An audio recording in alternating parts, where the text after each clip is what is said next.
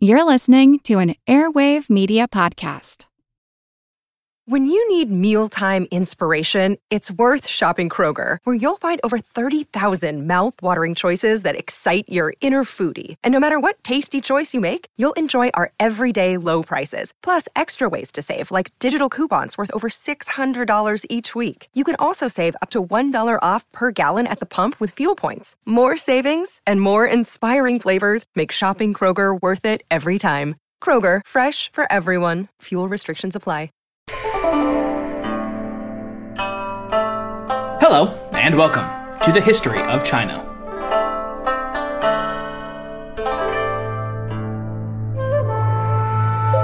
Episode 181, the 6th anniversary Q&A.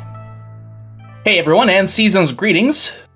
Today I am here with my list of questions that you've sent to me. Admittedly, a little bit later than I'd wanted to get this out, but it's my party, so I'll be fashionably late if I want to. Before getting into the questions at hand, let me take a moment to give my sincerest of thanks to all of you who have and continue to, thanks to your support, help me to be able to look people in the eye and say, I make a history podcast, when asked, What do I do?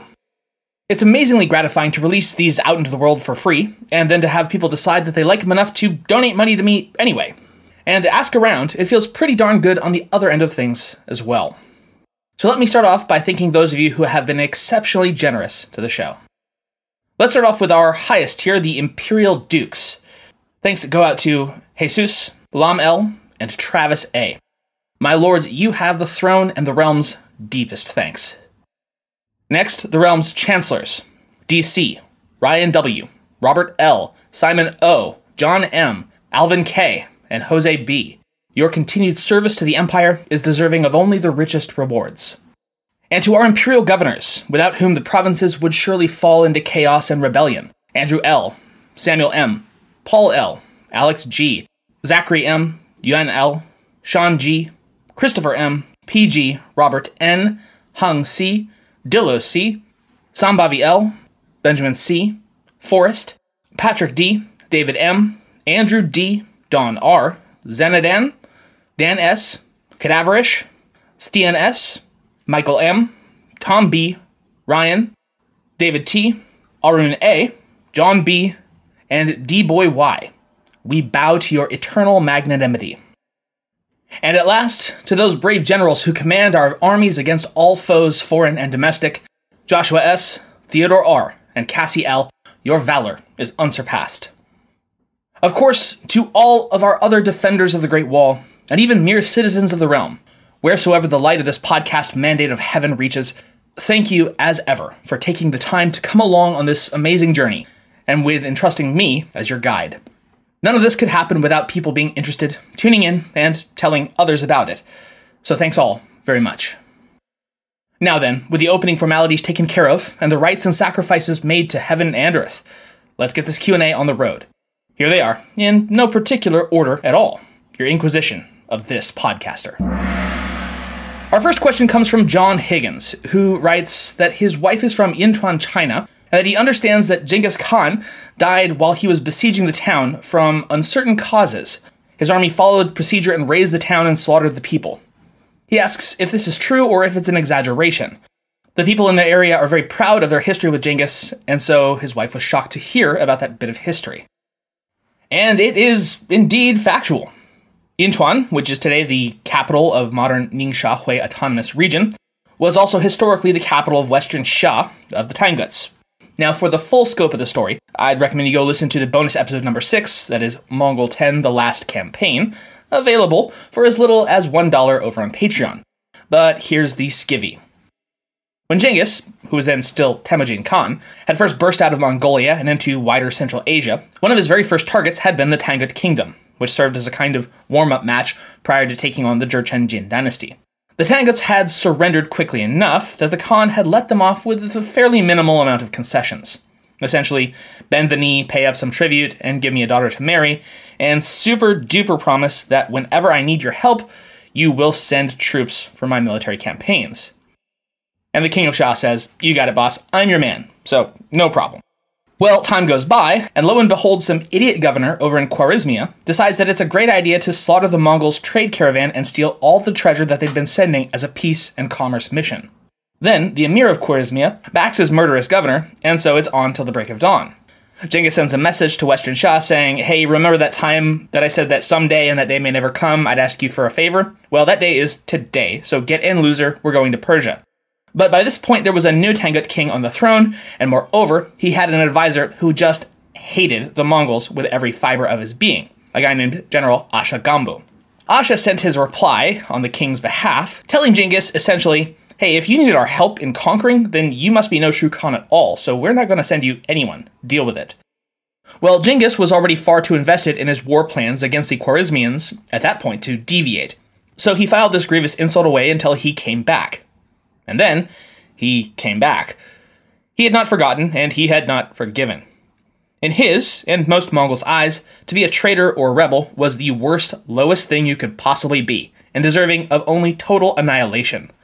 Genghis's plan was exactly that utter extermination of the entire nation's populace. But just prior to the campaign, the old Khan, who was now past 60, had an accident while hunting. His horse reared up in the snow while hunting wild asses in the Gobi, and he was tossed, apparently suffering grievous and excruciating internal injuries as a result.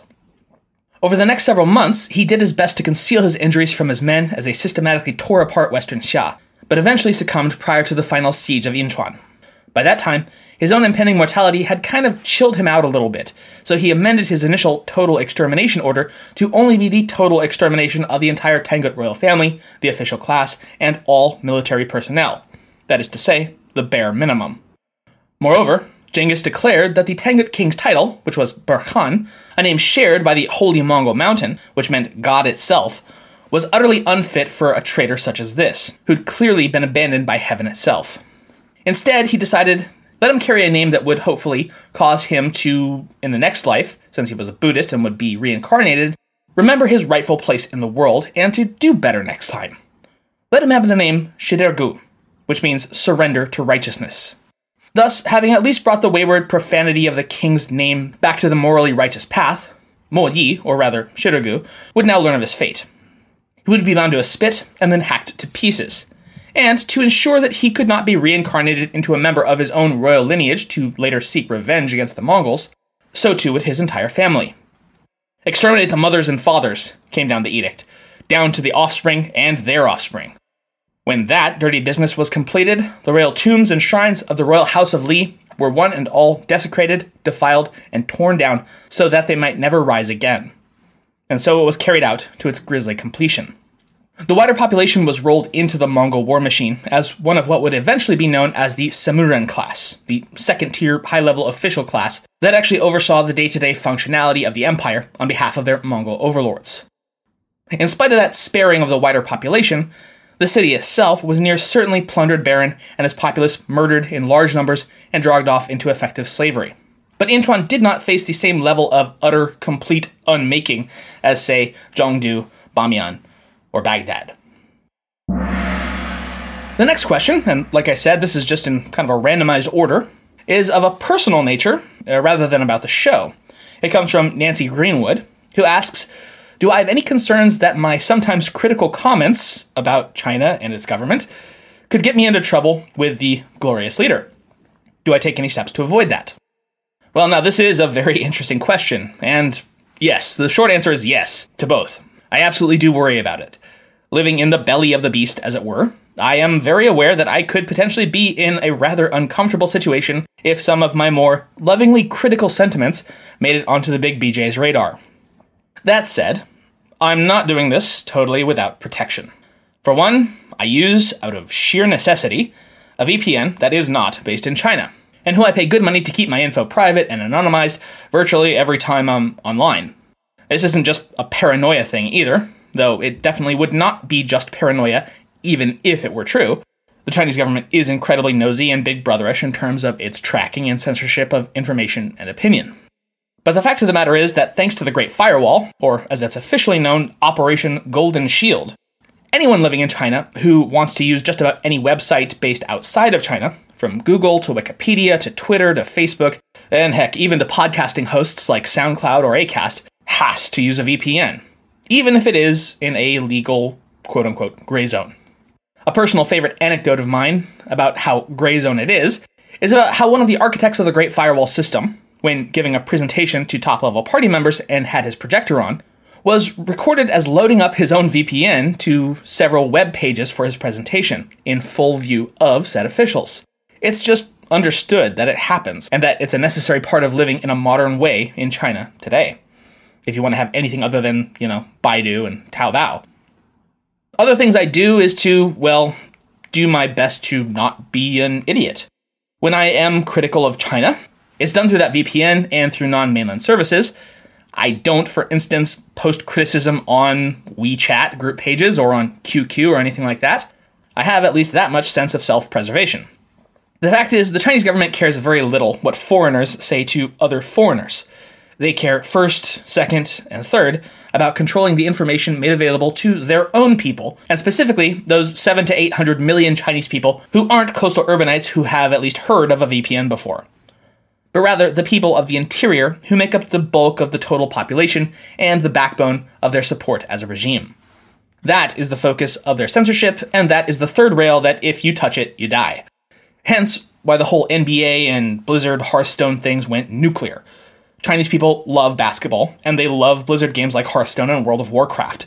And so, even a touch of politics leaking into that is worth all the derision it gets on the world stage by CPC calculations. A tiny English language podcast not even accessible by Chinese within China? Meh. They've got bigger fish to fry like Matt Stone and Trey Parker.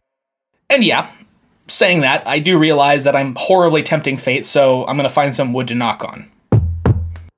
But if you'll just allow me one last little bit before I move on, and you will because I'm the one with the microphone, it's this. I believe deep down in my bones that the most effective censorship a government can achieve is not through technology or use of force, but in cowing a people so thoroughly that they censor themselves without any force at all. It's the exact concept of thought crime in 1984, to make even thinking the criticism literally unthinkable. And I'm not trying to make myself out to be anything other than the incorrigible loudmouth I am, but screw that. I'd rather at least make an oppressive government work for their censorship. I'm certainly not going to help them along in it by shutting myself up preemptively. And lastly, eh, really this time, as the old saying goes, the opposite of love isn't hate, it's indifference. If I didn't care about China and Chinese people and its culture, it would be the easiest thing in the world to just shut up about it and go on playing the idiot white monkey card for however long I'm here. But it's because I care that I feel compelled to speak out against the coercive and destructive practices of the government that rules over them and, by proxy, me. I do do the same thing for the US. Check my Twitter feed. So it's not just China. Countries that I don't particularly care about, like, say, and no offense here, Fijians, but say Fiji, yeah, I don't really talk about them that much. It's nothing personal. The next question comes from the inimitable host of the Wittenberg to Westphalia podcast, Ben Jacobs, who writes For most of Europeans' history, peasants lived on the edge of starvation most of the time, even when things were politically stable, like under the Roman Empire. When I listen to your show, I often wonder if the good periods at the start of dynasties, etc., actually translated into better conditions for the peasants, in a way other than, well, it's nice not getting actively stabbed or drafted. This ties very much into that whole concept of the dynastic cycle in China, which I'm sure most of us have at least read a paragraph about in high school. One of the prime signals that a dynasty was decrepit and on the verge of losing its right to rule was the cropping up of things like famines and starvation, leading to peasant rebellions. I think a lot of us often put the cart ahead of the horse when looking at this part of the dynastic cycle. At least I certainly used to. It's often portrayed as heaven shows its displeasure by inflicting the land with natural disasters, which is, of course, all very magical thinking that we know doesn't really happen. Oh, those silly ancient chroniclers, they were so imaginative and metaphorical. But it gets a whole lot more literal when we switch the cause and effects. No, heaven and earth don't show their displeasure at a bad dynasty. But you know what does happen? All the time? Natural disasters. Bad harvests, locust swarms, floods, bandits, raids, plagues, hailstorms, you name it. Those things are always going on, year by year, decade by decade. But an effective, well run governmental order can keep those in check and be able to manage the negative effects sufficiently to not have the people rebel against them. In a fairly recent conversation, I compared it to the state being a body, like a human body, and that those kind of travails and negative happenings being like invasive diseases. They're always there, always around, always ready to pounce and fester. But a strong enough immune system keeps them in check almost all the time, and we hardly ever notice. But in a body where that immune system has been compromised, suddenly even the mildest cold or sniffle can blossom into a life threatening sickness. So, yes, the heights of the great dynasties, we would expect a markedly higher quality of life overall than the periods of strife, even at the most basic subsistence levels, and even in places that were not directly touched by the fighting. A system that most of the more forward thinking dynasties built and maintained were massive grain stores, emergency rations that were paid into yearly as a portion of the peasantry's taxes, to be distributed during lean years or during disasters.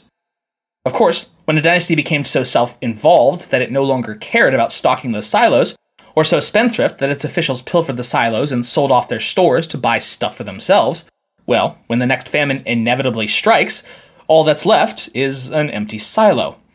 And of course, it only takes about four missed meals for a populace to go from content to revolutionary. Moreover, the early emperors, or in some cases just emperor, of a nascent dynasty understood, usually from a personal level, that their power was contingent on keeping the humongous masses of people happy enough with their rule to tolerate it. No small number of founding emperors had been the leader of peasant rebellions themselves, and so they knew what bad rulership looked like. They'd just gotten done fighting against it. And they knew that they had to demonstrate that they were the opposite of that in a concrete, material way in order to be accepted as the sovereign, i.e., gain the mandate of heaven.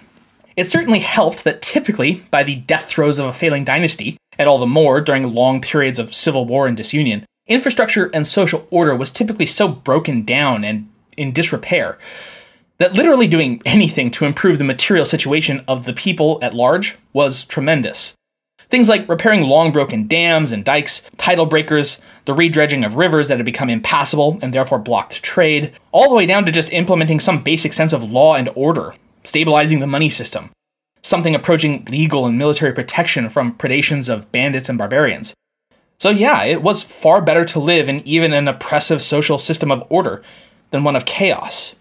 The apocryphal saying goes that the Chinese would curse their foes, saying, May you live in interesting times. Well, times are pretty interesting these days, and our roads are still paved and the water still turns on when I flick on my faucet, and I still get headaches.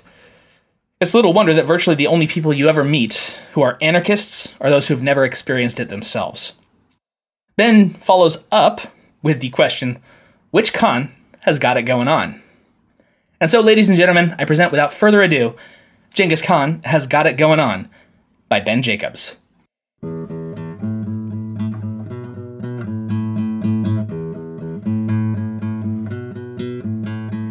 Genghis Khan has got it going on. Genghis Khan has got it going on. Genghis Khan has got it going on. Genghis Khan has got it going on.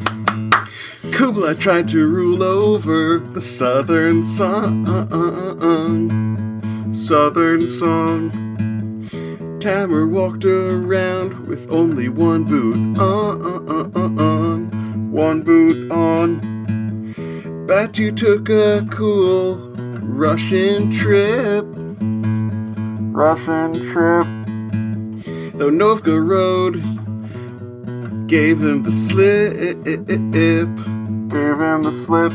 But despite all that, there's only just one Khan for me. The heads are piled up right now, baby, can't you see?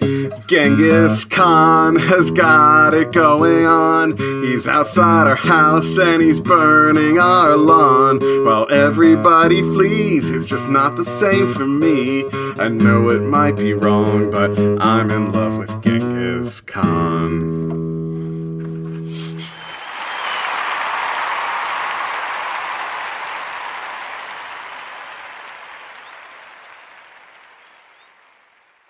If you're struggling to lose weight, you've probably heard about weight loss medications like Wegovy or Zepbound, and you might be wondering if they're right for you. Meet PlushCare, a leading telehealth provider with doctors who are there for you day and night to partner with you in your weight loss journey. If you qualify, they can safely prescribe you medication from the comfort of your own home. To get started, visit plushcare.com slash weight loss. That's plushcare.com slash weight loss. plushcare.com slash weight loss. James O'Connor wrote to me a while back, so sorry about the delay, James. But he asked whether plagues were a big part of Chinese history. He wrote, while the Romans had their Antonine and Justinian plagues, and medieval Europe obviously had the Black Death, I don't think the podcast has ever mentioned a pandemic sweeping across the whole Han or Tang dynasties. So let's just be clear here. Plagues and epidemics were absolutely common across pre modern China, just like they were across everywhere in the pre modern world. Diseases and epidemics have been a part of humanity since, well, well before we've been humans. Ironically, in a more politically oriented show like mine, it almost always serves to make them more invisible to the narrative. What I mean is that they can tend to get baked into the background of the more flashy military and political movements and decisions being made by politicians. But really, I love this question, and maybe one of these days I'll do what I can to work up an entire episode on it. We tend to have seen the effects of disease outbreaks only as a part of a larger set of disasters, like, for instance, during city sieges. One notable example, for instance, is when General Subutai pulled his armies back from the gates of Xiangyang City just in time to avoid a horrible outbreak of pestilence within the besieged city. They also pop up during other widespread crises like flooding or famine, and so they can tend to get lumped into the etc. of events, since oftentimes they're not well described in terms that are easy to parse out. Which is frankly unfair to the diseases hard at work bringing misery and suffering to the population. So let's go ahead and try to give them their due now. The most common and devastating infections over time won't come as any shock to anyone, since in most cases they're certainly not exclusive to China and have been the bane of humanity worldwide for millennia. I'm talking about typhoid fever, typhus, dysentery, smallpox, leprosy, measles, tuberculosis, and influenza, which were all some of the prime culprits reported in the Song Annals. And then after that, of course, is our good friend Yersinia pestis, aka the bubonic plague, aka the Black Death, which would descend out of the Central Asian steppes and into the urban breeding grounds of the Chinese cities circa the 13th and 14th centuries, before rippling across Asia via the Silk Road and over onto Europe. And the Chinese were certainly no better off than their European counterparts. It's estimated that in the 15 years before the Black Death came knocking on the gates of Constantinople in 1347, it may have killed upwards of 25 million Chinese. In fact, East and Southeast Asia were still dealing with the horrifying plague outbreaks frighteningly recently. The so called Third Plague pandemic began in Yunnan, which is southern China, in 1855 and wound up killing more than 12 million Chinese and Indians. And it went on and on and on for more than a century until the 1960s, when it was finally deemed to have been brought under control by killing fewer than 200 people per year. On the whole, however, for the majority of history, Chinese medical practices and theories were at least on par with, and often superior to, those of other contemporary civilizations. Though deeply rooted in Taoist mysticism and magic, the alchemists' studies, findings, and tinctures were often at least semi scientific, or at least not overtly anti scientific, in that they were rigorously tested and recorded, sought measurable, real world results from the compounds utilized, and yes, that includes the infamous mercury tinctures taken in pursuit of immortality by no shortage of Chinese emperors.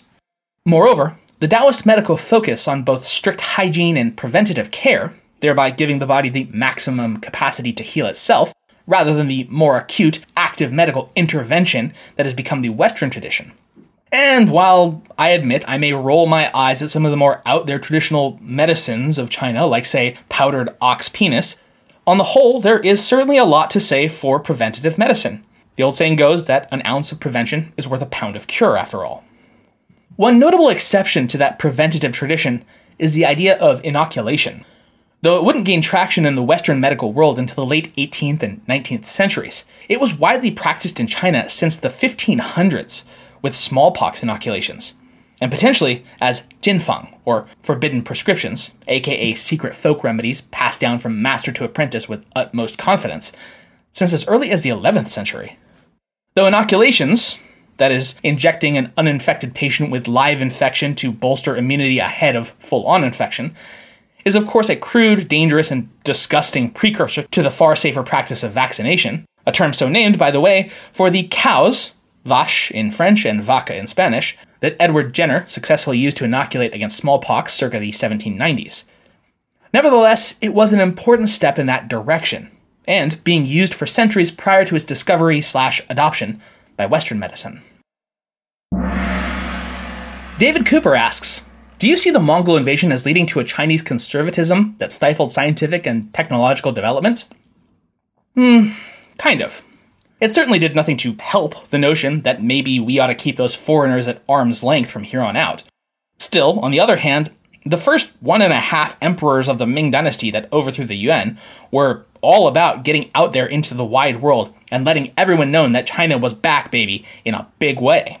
That's when we get to the great voyages of Zheng He and his hundreds of Baochuan treasure ships so massive that they made the Nina, the Pinta, and the Santa Maria look like bathtub floaties. The largest of them, in fact, was so incredibly huge that I've read they physically couldn't even leave the Yangtze River that they were built on because the flex of the wood over such a huge distance would have essentially caused a ship to become non watertight in ocean sized waves.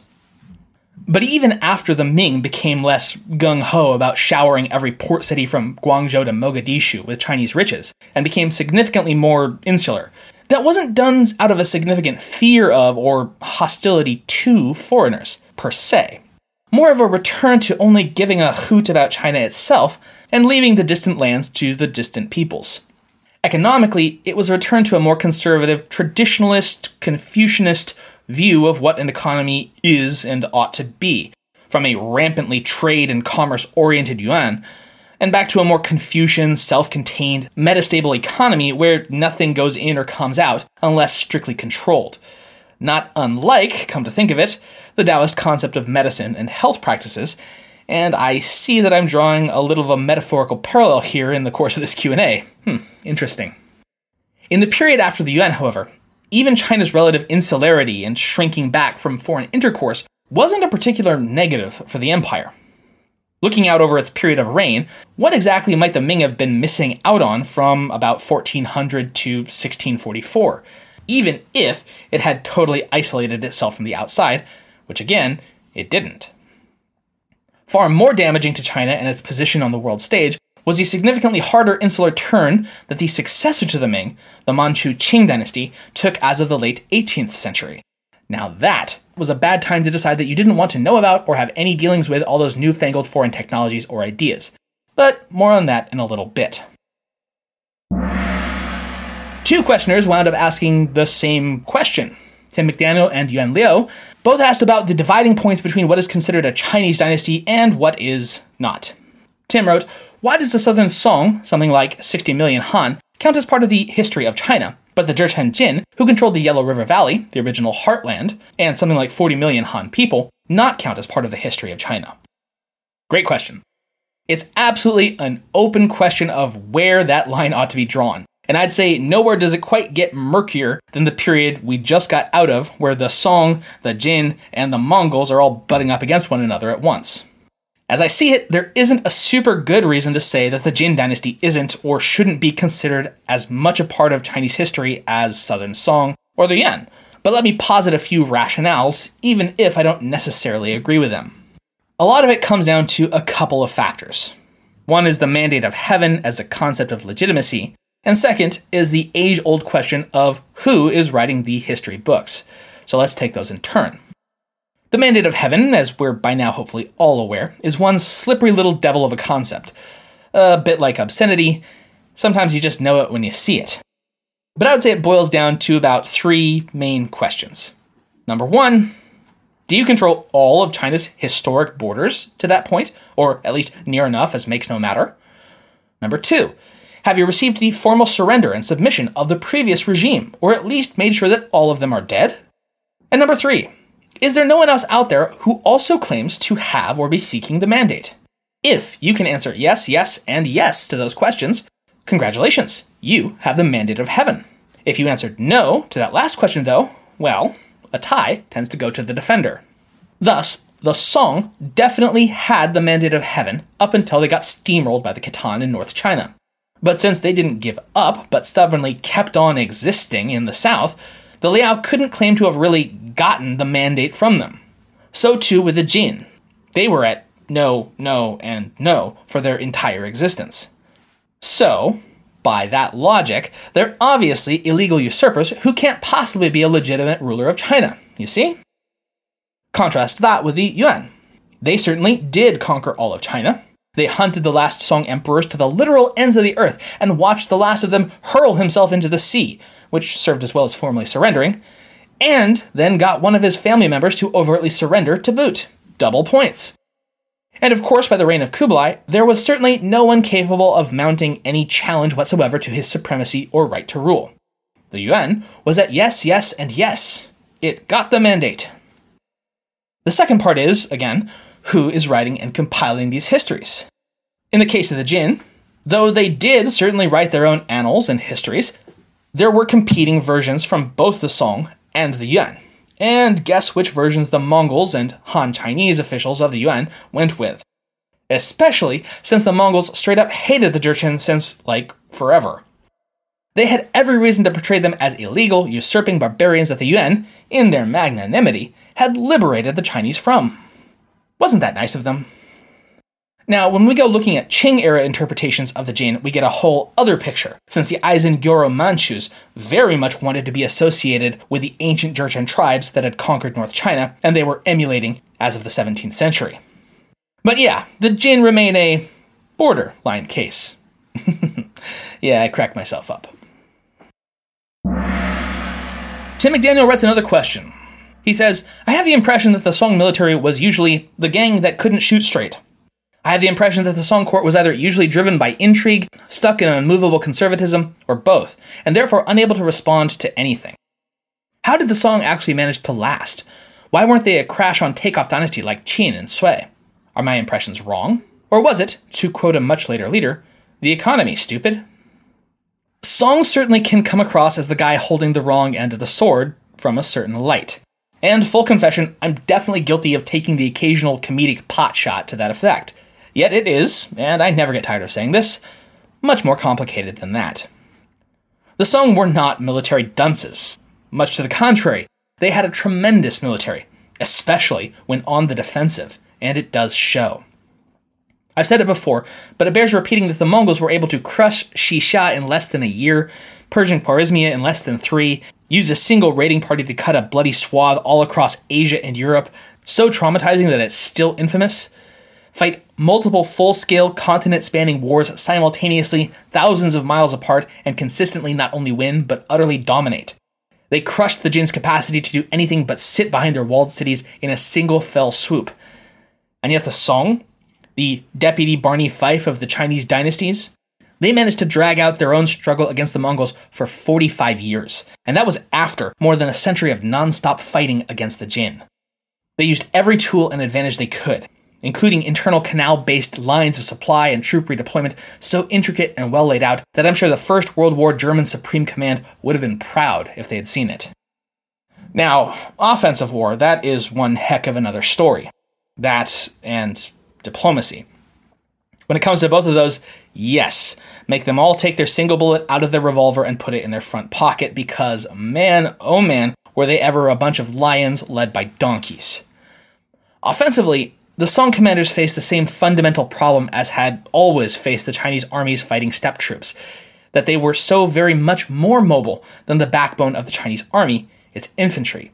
In a direct confrontation that could be, and brilliantly was by commanders like General Yue Fei, accounted for and nullified. But when pressing outward away from defensive positions and into the vastness of the Asian grasslands and deserts, it quickly proves to become a logistical impossibility. And that's even before you get galactic brain decisions by commanders who want to say, build a fort with no water supply. And diplomatically, ugh, what can I say about Song diplomacy? Don't hug a Song diplomat too tightly because he's probably fixing to knife you in the back, even if he knows the blade will pierce his own heart in the process. They would cut off their own mother's nose to spite their face. It was patently ridiculous time and again. The way they were able to survive such blunders, of course, was typically just outright cash payment. As you know, yeah, it's the economy, stupid. The absolutely obscene amount of wealth generated and controlled by Southern Song rendered them able to time and again essentially just buy off their own executioner when they'd literally gone and killed the negotiator. Until, of course, they tried that crap on the Mongols, who did not, as a matter of policy, brook much with people who killed their negotiators. The results were predictable. Don Rosso writes in THOC is heavily oriented toward political history. While politics and intellectualism are interwoven more in China than anywhere else in the world, is the lack of intellectual or cultural history a personal preference or simply an artifact of the available source material? Yeah, it is heavily oriented toward political history, and I'll totally cop to it having largely been the way that I envisaged and designed the show from its outset. This was conceived as being a narrative, chronologically oriented overview of Chinese history that kept things hopefully approachable and comprehensible enough for someone with little or even no background on the topic to drop in and be able to get it. Thus, conceptually, it tends to focus more on actions and events rather than background or cultural factors. I feel like a deeper dive into the arcana of cultural and intellectual histories would potentially lose a lot of people in the weeds, and I likewise don't know if I trust myself to deliver a faithful enough accounting of those very complicated traditions and schools of thought. Looking back on some of my earlier episodes where I've tried and epically failed, yeah, I, I feel like my fear is justified. It is and remains something that I've tried to interweave where and how I can, and there certainly is always room for improvement, which I strive towards. At the end of the day, though, that might wind up being another podcast's job. It certainly isn't because I don't find the topic fascinating or interesting. It's just I don't know if this is the show for it, at a really deep, granular level. Longtime friend of the show and High Inquisitor Yuan Liu asks How could the Mongols sustain such large scale military operations thousands of kilometers from their homeland without written language? Even though Genghis did not intervene with remote generals' tactics, there had to be some complex tactic and strategic messaging between units. Even if the Mongol troops required zero supply lines, large military operations would still require complex accounting. Even for the Great Khan, he must have had some messages either to his home base or to his remote generals that would be difficult to carry Pheidippides style. Did they rely on foreign written language, transliteration, or did they have some written form that was the basis of the modern written language? The answer is songs. Prior to the invention of the Mongol written script, which was adapted from the Old Uyghur alphabet, Long distance relaying of messages was still, of course, of critical importance. And the Mongols' solution, and I'm sure this is not at all unique, I would guess quite the opposite, in fact, among pre literate societies, was through rhyme schemes and songs. Orders would be set to the meter of a well known tune or poem and constructed in a way that it rhymed, or near enough. It would then be relayed to the messenger, someone well known and probably trained to quickly and accurately memorize such things. And when it was ensured that he had memorized it precisely, he would be on his way to the intended recipient. Such riders could go for days without stopping, and these arrow messengers, as they were called, could cover as much as 250 miles in a single day, if it was truly an emergency. This practice was used more broadly as well. As Genghis put out his Yasa code of laws, it, too, was formulated into a simple, easily memorizable way, and then set to beats and rhymes. His soldiers then, while marching or riding, would sing and chant their laws as a kind of marching song, so that all the Mongols would know all their laws by heart, that none could plead ignorance. Still, such a system was only a stopgap, and Genghis knew that his burgeoning empire would need the magic of writing if it were to continue to expand and thrive. Or else, no matter how good his messengers, they eventually would wind up playing the world's largest game of telephone where the Khan says to attack Zhongdu, and the commander at the other end receives an order that the Khan wants more shampoo. And authors note here, Genghis Khan did not use shampoo. Though Genghis himself ordered the creation of a written script specifically for the Mongols, he, much like Charlemagne over in Europe, remained illiterate throughout his life, though he made sure that his successors were taught literacy.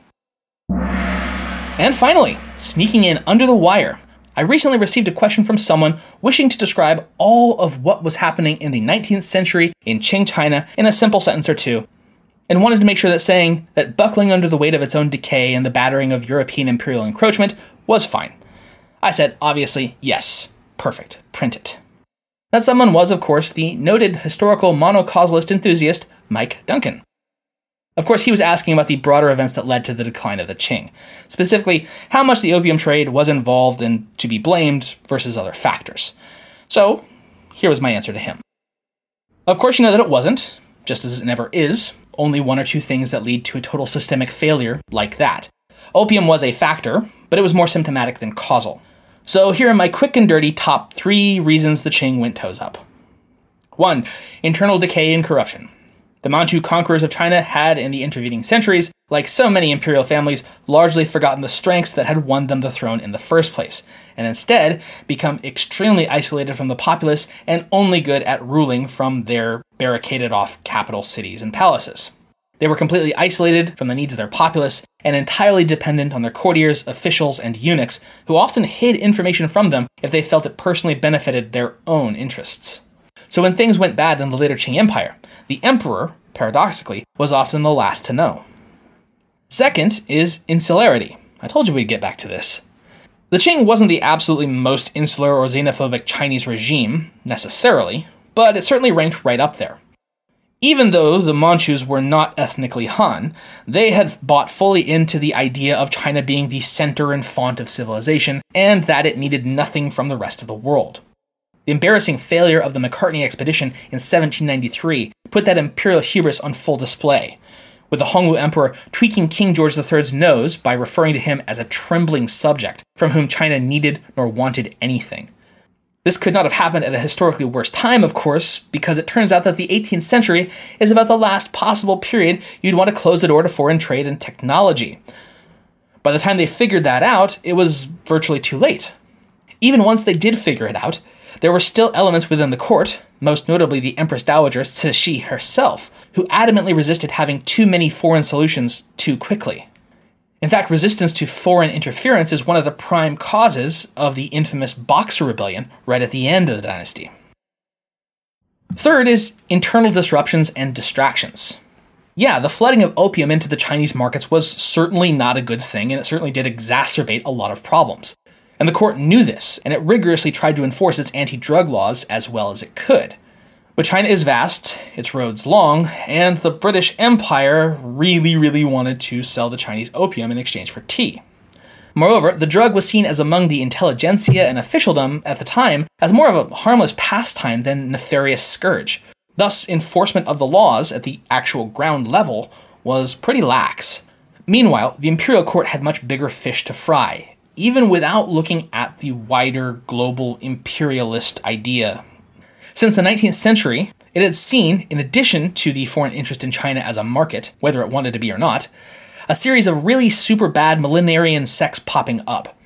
The big one, right after the First Opium War, was the sect headed by Hong Xiuquan, aka the little brother of Jesus Christ, the founder of the Taiping Heavenly Kingdom. Basically, he managed to seize about a fifth of the country for himself for a decade, resulting in the Qing having to pour resources and energy into trying to contain that, rather than really commit to a Meiji Restoration style modernization program. Now, make no mistake, the Qing court did try to modernize, with a series of reforms called the Self Strengthening Movement, around about the same time as the Japanese Meiji Restoration itself. But whereas the Japanese government ultra super committed itself to out westerning the West, the Qing government, again, primarily under Empress Cixi and her allies, did so only in fits and starts, and very overcautiously.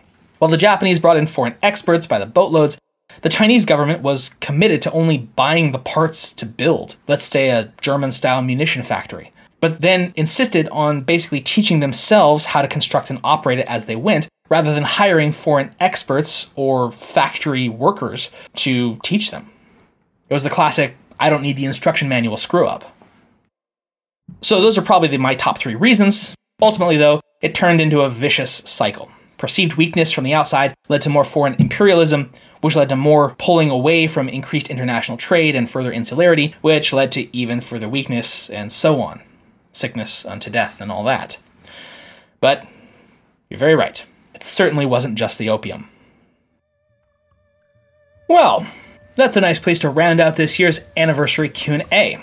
Thank you again to everyone who sent in their questions, and once again to all of you for being great listeners. And if I somehow managed to miss you this time around, please accept my sincerest apologies. Next time, we'll be returning to the Yuan dynasty under Kublai, as he learns in his twilight years that maybe the disaster at the Japanese coast wasn't some one off fluke, and maybe island campaigns really just aren't his people's forte. Until then, wishing you all a Shengdan Jie Kuai Le and a Xinnian Kuai Le. Thanks for listening.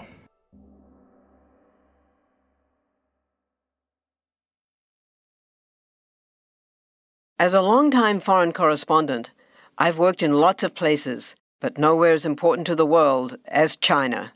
I'm Jane Perlez, former Beijing bureau chief for the New York Times. Join me on my new podcast, Face Off US versus China, where I'll take you behind the scenes in the tumultuous US China relationship. Find Face Off wherever you get your podcasts.